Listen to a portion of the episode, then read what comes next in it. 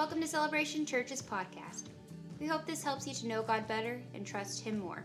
To learn more about Celebration Church, please visit us at celebrationchurchlive.com. We're now into um, what is our third part of our series that we have simply called Raising the Bucket. And with the, with the overall concept of, of learning to love deeper. God has called us as His people to love deeper. And we've been looking at a passage of Scripture um, that help us understand and to reframe what this means. And so, before we get into that, I want you to go ahead and get your YouVersion app open, get your bulletin open. We're going to crank into this together. Uh, we've looked at this concept multiple times that the love of God has raised us up to love others more than we ever thought possible. Most of us recognize there are limits to our love. I'll love you until X. I'll love you until here. And God's called us to love like He loves, to love in this radical, almost reckless kind of way where we're not preserving ourselves. This reckless word sounds like it's not caring. But this concept is, is that we so want to protect ourselves and protect our hearts. And I will love if there's a high probability that I'm not going to get hurt. Well, guess what? That's still you loving yourself more than others. You're still making sure you're covered instead of making sure others are covered.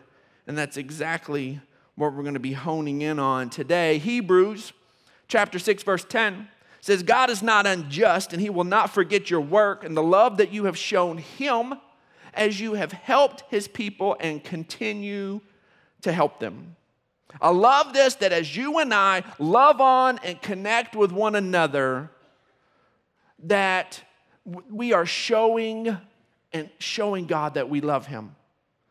Cutie and I last night, we had a, a fairly chill evening at home, but it was really neat because yesterday it was a blessing that our kids were loving on us and they did not know it. Because our older kids had reached out to some of our younger teenagers and said, Hey, why don't you come spend some time with me? Why don't you come hang out with me? And so Brooklyn took uh, Lulu and, and one of their mutual friends to go to Six Flags for the day in San Antonio. It's, it's a benefit of having a college graduate as a sister and get to go and have some fun in high school. And, and so, but I loved it. I loved it as a dad. It, she was, Brooklyn didn't know it, but she was showing me and Cutie love by wanting to include her sister. I got a call from Carson yesterday saying, Dad, do you need me? I was mowing and working on the house, and he's like, Keenan asked if I didn't have anything going on. He wanted to hang out with me, and I'm like, No, hang out with your brother. And so, and man, I tell you what, it just, I felt the love. I personally felt loved because my children were loving on one another. God loves it. He feels the love when we love on one another, and there is tension when we are at one another's throats. Folks, all you have to do is tip your toe into the Christian blogosphere, and you will see how kind and sweet we are to one another. The more distant a little bit of a, of a veil, you get a little bit of what's called keyboard courage, and all of a sudden we start what the scriptures say calls biting and devouring one another. It happens all the time, and folks, it just shouldn't be. God loves it when we love on each other. And then so many times when we think about loving on each other, we think about that, that those close loves. Now, my, I'm thankful that my children enjoy spending time with one another. But family's not the only people they're called to love. When we immediately think about love, we immediately think about the people we love the most. But where the scriptures and Jesus in particular challenges you and I is to love on a different level. And let's go back to Matthew chapter 25, verse 34, one more time. Jesus says this is one of his longer parables. He says, Then the, then the king will say to those on his right, Come, you who are blessed by my Father, take your inheritance, the kingdom prepared for you since the creation of the world. For I was hungry, and you gave me something to eat. I was thirsty and you gave me something to drink. I was a stranger and you invited me in. I needed clothes and you clothed me. I was sick and you looked after me. I was in prison and you came to visit me. And then the righteous will answer, Lord, when did we see you hungry and feed you, or thirsty and give you something to drink? When did we see you a stranger and invite you in, or need clothes and clothe you? When did we see you sick or in prison and go visit you? And the king will reply, Truly, I tell you, whatever you did for one of the least of these brothers and sisters of mine, you did for me. Whatever you did for the least, you did for me. And one more time, just so we're all in this room on the same turf, God does not have a least list. God loves all his children the same. So, why on earth does he say, whatever you've done to the least, you've done to me? If God doesn't have this little chart and He says, okay, well, these people are great to me and these people are pretty low to me, and you need to figure out who my low is and treat them decent. No, that's not the scale. It's, you know who has a lease list? You and I do. We have a people we prefer to spend our time with. We have a people we, we would jump to meeting a financial need for them, that we would literally give them our last hundred dollars and we would figure out our finances ourselves. We all have people we would do that for. If you don't, Lord, you're in the right place. You need some family, you need some friends, and this is what this place can be for you. But we should all have that. Here's a problem we all have the other end of the spectrum, too. We have people we wouldn't spend an extra little bit of time on. We wouldn't give a second notice to. We certainly wouldn't spend any of our resources on. And Jesus says, whatever you've done to those people in that list of yours, however you've treated the bottom rung, that's how you've treated me.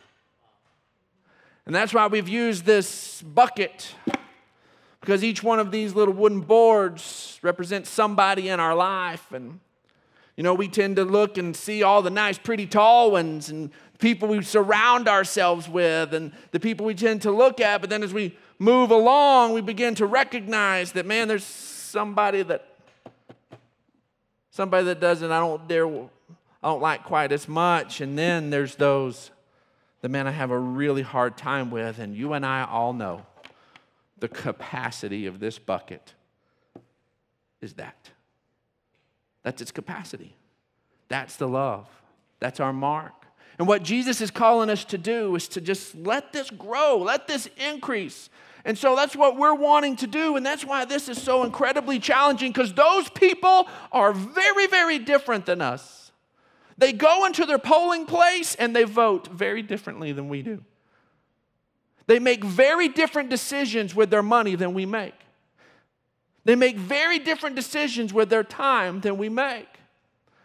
And all of a sudden, we begin to look and we begin to think, you know what? If you would shift some of these bad decisions, man, your life would begin to turn around and I might like you a little more. And then all of a sudden, you'll come up in my love bucket. What we're saying is that we want to play God and we want to make you more in our image. And then I'll love you a little more. Instead of recognizing they were made in God's image, and I'm called to love that image of God. I turn this into self worship instead of God worship. God is calling us to love Him. Him, Him, Him. And call to love others and called to love others. This worked on the other end of the spectrum as well, Matthew 25, 45. We didn't, don't have to recap the whole thing. It's the same story, but they didn't do it. And he says, When did we not do this to you? And he says, When you didn't do it for the least, you didn't do it for me. Today, as we track along this and we kind of take some of these bite sized things out, that one of the things that is called upon is that when I was naked, you clothed me and that clothing someone restores both dignity and identity. You are wearing the clothes you are wearing because they, you believe they fit you. You are comfortable in them. You reached into your closet, and if you know, what we had to go on a trip this, this last week, and we had to take a whole lot of clothes because Cutie didn't know what she was going to feel like that day. Can't anticipate that. So you have to have four outfits per day because she goes to the deal, and this is what I feel like today. And so, but it's representative, you know. Some of you would like, you know, I, I would never wear those skinny jeans like Keenan with the knee ripped out. You're not wearing those, they're not you. Keenan looks at your pants and says, I wouldn't be caught dead in your pants. my, my, my cold corpse would shimmy them off if you put them on me. And those clothes, our clothes represent us. We see it in uniforms, we see it in that. But aside that, you have a uniform. Cutie picks on me because I have a uniform. I, she knows if I go to grab a shirt, it's probably going to be blue.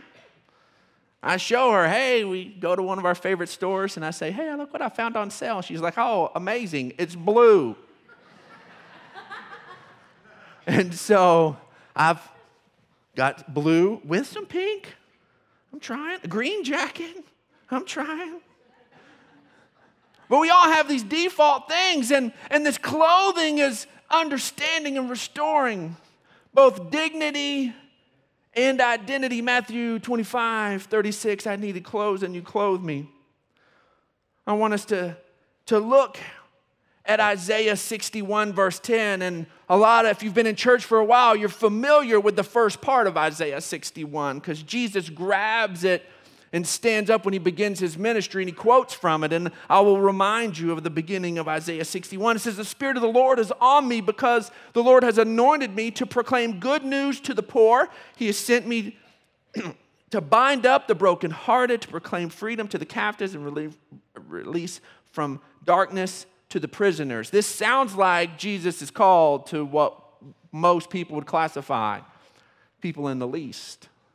We keep reading and we get down to Isaiah 61:10. He says, I delight greatly in the Lord. My soul rejoices in my God, for he has clothed me with garments of salvation and arrayed me in a robe of his righteousness. As a bridegroom adorns his head like a priest, and a bride adorns herself with jewels. Just like on the best day of your life, the most important day of your life, the wedding day, that you make sure every hair's in place, everything's on, everything is exactly right, and you do it to yourself. He says, God dressed me up just like that. He's the one that did it. I didn't have to do it for myself. He took me and he dressed me up for like it was the most important thing ever in these garments of salvation and this robe of righteousness. He's the one that did it. He's the one that did it. If we remember the crucifixion story, that Jesus was stripped. They hated him so bad, they wanted him fully humiliated, and they stripped his clothes. His clothes were good. They refused to tear them, they actually shot some dice for him. But they stripped him and we, because we have a tender society and tender eyes, we don't put our Lord up on our crucifixes and in our artistry the way he hung. He did not have a loincloth, he did not have the cloth wrapped around him. We do that to help preserve some dignity for that, but it was total humiliation. Jesus, our Lord and Savior, hung completely bare and completely naked ridiculed and dejected, humiliated in every way humanity could try to humiliate him. And Jesus took it on. Why? Why did Jesus allow himself to be disrobed? So that you and I could be re robed. He allowed himself to be disrobed so you and I could be re robed. You and I were the ones that had no dignity. You and I were the ones that had no identity. You and I were the ones that were kicked out and ashamed, and we were too clueless to know it. We were the emperor parading around in our new clothes. We were. And Jesus saw right through it. And he said, I will lay mine down so I can place some new ones on you. while we didn't deserve it, while it was not ours, so that we could have this garment of salvation and this robe of righteousness. And He did it for us to give us dignity and identity again. And He has called us to do the same. I want to quickly jump over to a place so we have to understand humility so we can understand what we're being called to, to live in, okay? Let's look at Micah 6 8. It says, He has shown you, O mortal, what is good and what does the Lord require of you, but to act justly, to love mercy, and to walk humbly with your God. To walk humbly with your God. Keenan, I need your help right quick. My pastor helped me understand this passage of scripture by this very illustration that we're going to do. Keenan has his jacket on. It's not as warm as mine. It's got a little hole in it. And, uh, and so, uh, but to understand that God loves justice is to understand this concept that I can't look at Keenan's coat and decide that I want to act half my age and decide to wear that thing and take it from him and rob him of his coat. Justice says, You have your coat, and I have my coat. And that there's something completely wrong for me to see what you have and for me to take it to myself. There's messed up, it's jacked up. Which is why you and I have a justice system, but this is where it stops. America does not have a mercy system. We have a justice system. We have a justice system just to stop things just enough so that you don't go around taking my stuff and I don't go around taking your stuff. It's not enough. It's not enough. See, there's this place to where I need to borrow your jacket, son.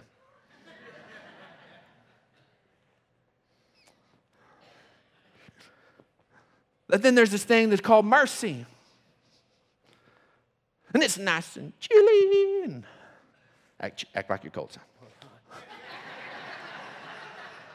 and I've got my coat and I've got my coat. I have two coats. And justice says I can have both my coats. They're mine. Justice says I can have them. But mercy begins to call me to something else. That I see my brother freezing, and I take what was rightfully mine and I place it on him, and now we're both warm. Now we're both warm. And that's what mercy does. Mercy says, I will take some of mine and of my plenty, and I will put it into your gap, and we're both covered. Now I want you to take that jacket, I want you to throw it down.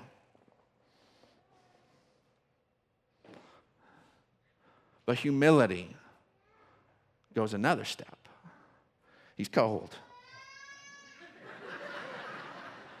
and justice says, I get to keep this coat. It's mine.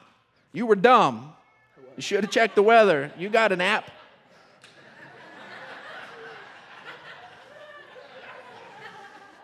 I'm cozy. You're foolish. But then mercy starts to go, ah, I need to do something. But all I got's the one coat. And now I've, only one of us is going to be warm. And humility says, I would rather you be warm than me be warm.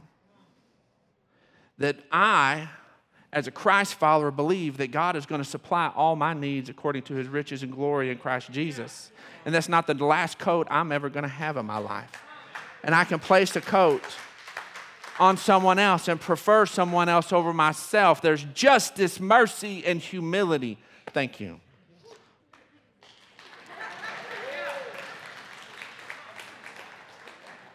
For you and I to begin to live this thing out and see our love bucket grow and love deeper, we have to understand that justice is a great starting place, but it is not enough.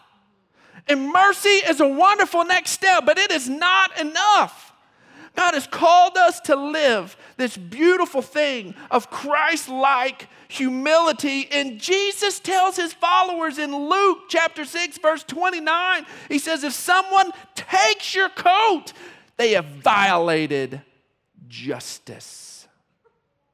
They have violated it. They've taken the coat. They've stepped all over Micah 6 8, and they don't have a clue of what is right in God's eyes, and they've taken your coat. There's this still this place you still have a shirt. And Jesus says, go all the way straight to humility and give them your shirt too.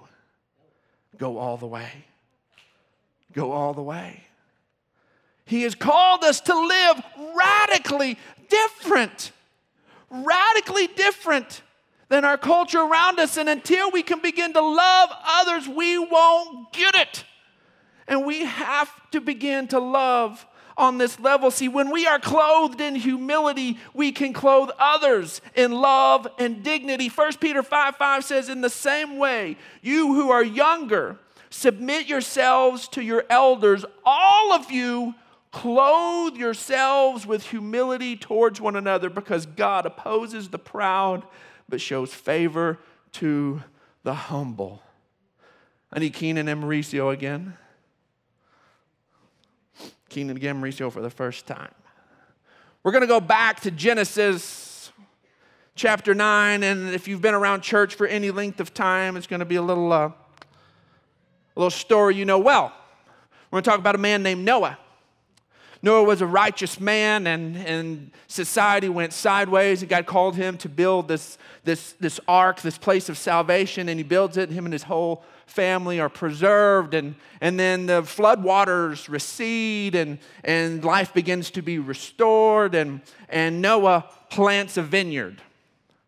And there in Genesis chapter 9, Noah plants a vineyard, and out of that vineyard, he makes some wine, and it was not um, little Christian wine, it was the, the wine wine. and he drank too much wine wine. And he got drunk. Uh, Noah, righteous Noah, got naked drunk. Read it for yourself, Genesis chapter 9. He is naked in his tent. And his son, Ham, goes in and sees his dad naked. Stay clothed, but be, be Noah. Okay, I need your head at the other end. There we are. Lay down. All right. He is passed out, naked, drunk. Okay? And, uh, and Ham comes in. Ham comes in and sees him, and it's like, oh. And he comes in, and he, he scriptures say he went and told his brothers, Seth and Japheth. And they come over here. Come over here, Seth. And they find out. So all of a sudden, he has thrown aside his own dignity. He has done something foolish. Now Ham knows something about it, and he goes and he runs his mouth. We know what that's called gossip. Come on. It eats up church life, people life everywhere. He goes gossip. He's the one that did it. Is it true? Daddy Noah is passed out drunk naked. It's all true. Not a bit of it a lie. But there was another response. Japheth and Seth find out about it. And they take a blanket. I need you to turn backwards. Scriptures say they put it on their shoulders. You're going to have to hold it, buddy. It ain't going to hold itself. We didn't practice. and they get a blanket and they walk in backwards so they do not see his shame. And they throw the blanket. Oh, there we go. It was probably a skin and better job than that. And they, they refuse to look and they walk in backwards and cover his shame. Thank you, guys. Folks, you and I you and I, when there's a place where somebody has thrown aside the image of God in themselves, that is beautiful and regal and dignified, and had done something less than their highest calling. And you and I find out about it. We have a decision. We can either be Ham and we can go and we can let everybody know, or we can come alongside and we can say, Nope, I refuse to even be an eyewitness to this, and I will cover it up. And those guys never knew if it was true or not. They didn't see. He could have been covered, they never knew. And they chose to cover. Folks, rarely do you and I run across someone in our culture, in our society, there are other cultures and other societies that missionaries have to literally clothe the naked, but in the United States, we don't have to do this. But you and I, as Christ followers, have to do this on a spiritual level all the time. That there are people who have, who have laid themselves bare, they have thrown aside all their dignity, and you and I have to choose to respond in a way that honors God and honors them. Luke 15 says, So he got up and he went to his father. This is the prodigal son. It says, So he got up and he went to his father, but while he was still a long way off, the father saw him and was filled with compassion for him. And he ran to his son and his, threw his arms around him and kissed him. Remember, he had been feeding swine.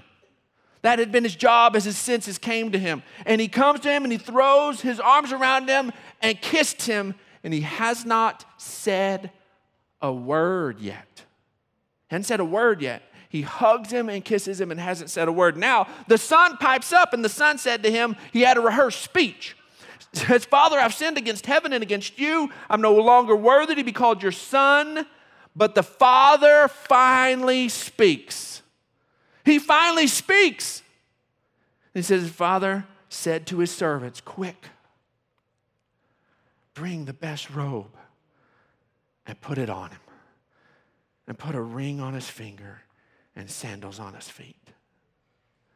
He didn't say, Son, go take a bath. And then we got some, we'll put you back in the family. We'll put the robe back on you, we'll put the ring back on you, but go take a bath. Go get some of this stuff fixed. You've made some mistakes and you've made some bad choices, and the stink of that is still hanging on you, and I need you to deal with that. Nope. He said, Put the robe on him. Put the robe on him. And that big old robe, all of a sudden, all of that that had been dealt with, that would eventually be cleaned out. He's not going to live that way in his father's house the rest of his life. But as daddy reintroduces him, it is fully a son and it is fully as part of the family.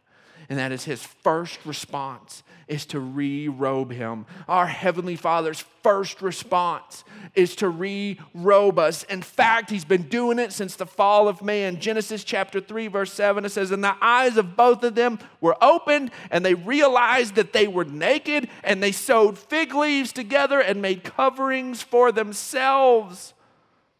Immediately, as soon as the shame came on, they wanted some covering.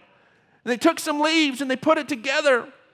And then the Lord, in verse 21, the Lord made garments of skin for Adam and Eve and his wife, and he clothed them until they were going to be able to place where humanity was going to be able to have the garment of salvation and the robe of righteousness through Jesus Christ. God even intervened in the middle and gave them some dignity and some identity in that place.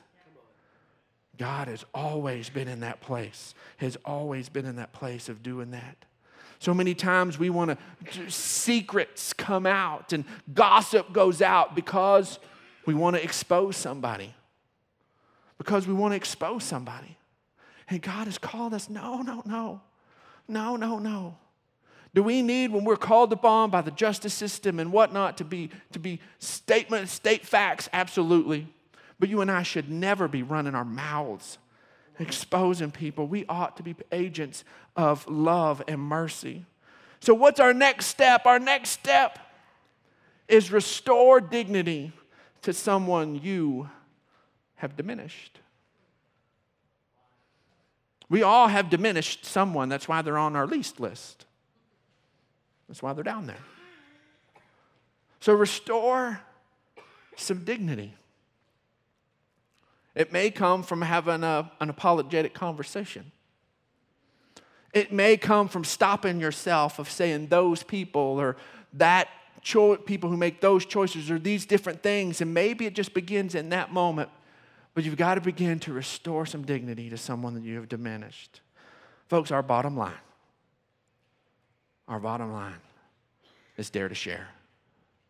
Be willing to prefer others above ourselves. We need to allow the Holy Spirit to increase our love for those that we love the least. Thanks for listening to this week's message from Celebration Church. We hope you'll stay connected by following us online. You can find us on Facebook, Instagram, and Twitter.